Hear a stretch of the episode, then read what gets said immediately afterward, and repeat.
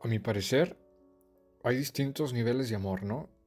Y conforme uno va desarrollando su habilidad para amar, va subiendo de nivel. Y antes de acceder al último nivel, al más puro, al más real, se presenta una paradoja que uno tiene que resolver. Y te la explico.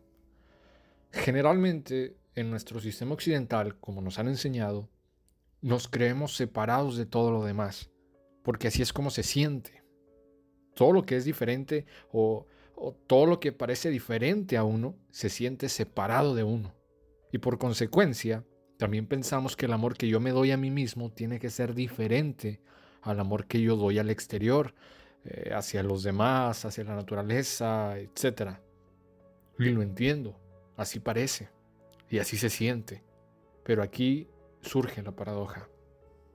Todo lo que yo soy se ha ido construyendo a lo largo de mi vida gracias a los encuentros que he tenido con otras personas. Yo nací sin saber nada, y tú también. Y gracias a las otras personas, gracias a las herramientas que me dieron las otras personas, mi yo se fue constituyendo y mi personalidad se fue desarrollando.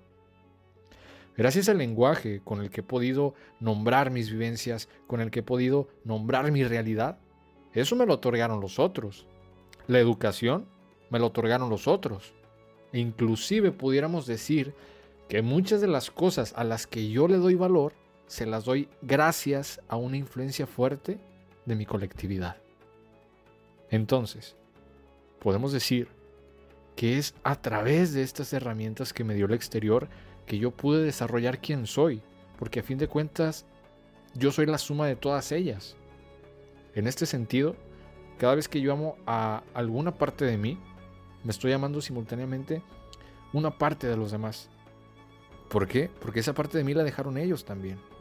De la misma manera, cuando yo amo a los demás, a la vez estoy amando cierta parte de mí porque fue a partir de ellos que yo me construí. Si no existieran los demás, yo no pudiera identificarme ni, siquiera como yo, porque es a través de la relación y contraste con los otros que yo me puedo reconocer. Yo surjo de los otros, el yo surge de los otros. Si no existieran ellos, no habría un yo. En ese sentido, de cierta forma, yo soy tú y tú eres yo. Y entonces, amarme a mí mismo, contrario a lo que pudiéramos pensar, solamente es posible cuando se puede amar a todo aquello definido como algo diferente a mí mismo. Porque paradójicamente, todo aquello que se siente fuera de nosotros no está separado de uno, es una parte de nosotros. Es gracias a la colectividad, gracias a los otros, gracias a la naturaleza, que yo, tal y como soy y como pienso, finalmente puedo ser. De esta forma, desde esta perspectiva, en el nivel más alto del amor, en el nivel más puro, más profundo, no existe tal cosa como amor propio o amor a los demás o hacia la naturaleza o hacia los animales, que se comprende que son solo una distinta forma de nombrar una misma cosa. Si te fijas, todos hablan de una misma cosa, el amor.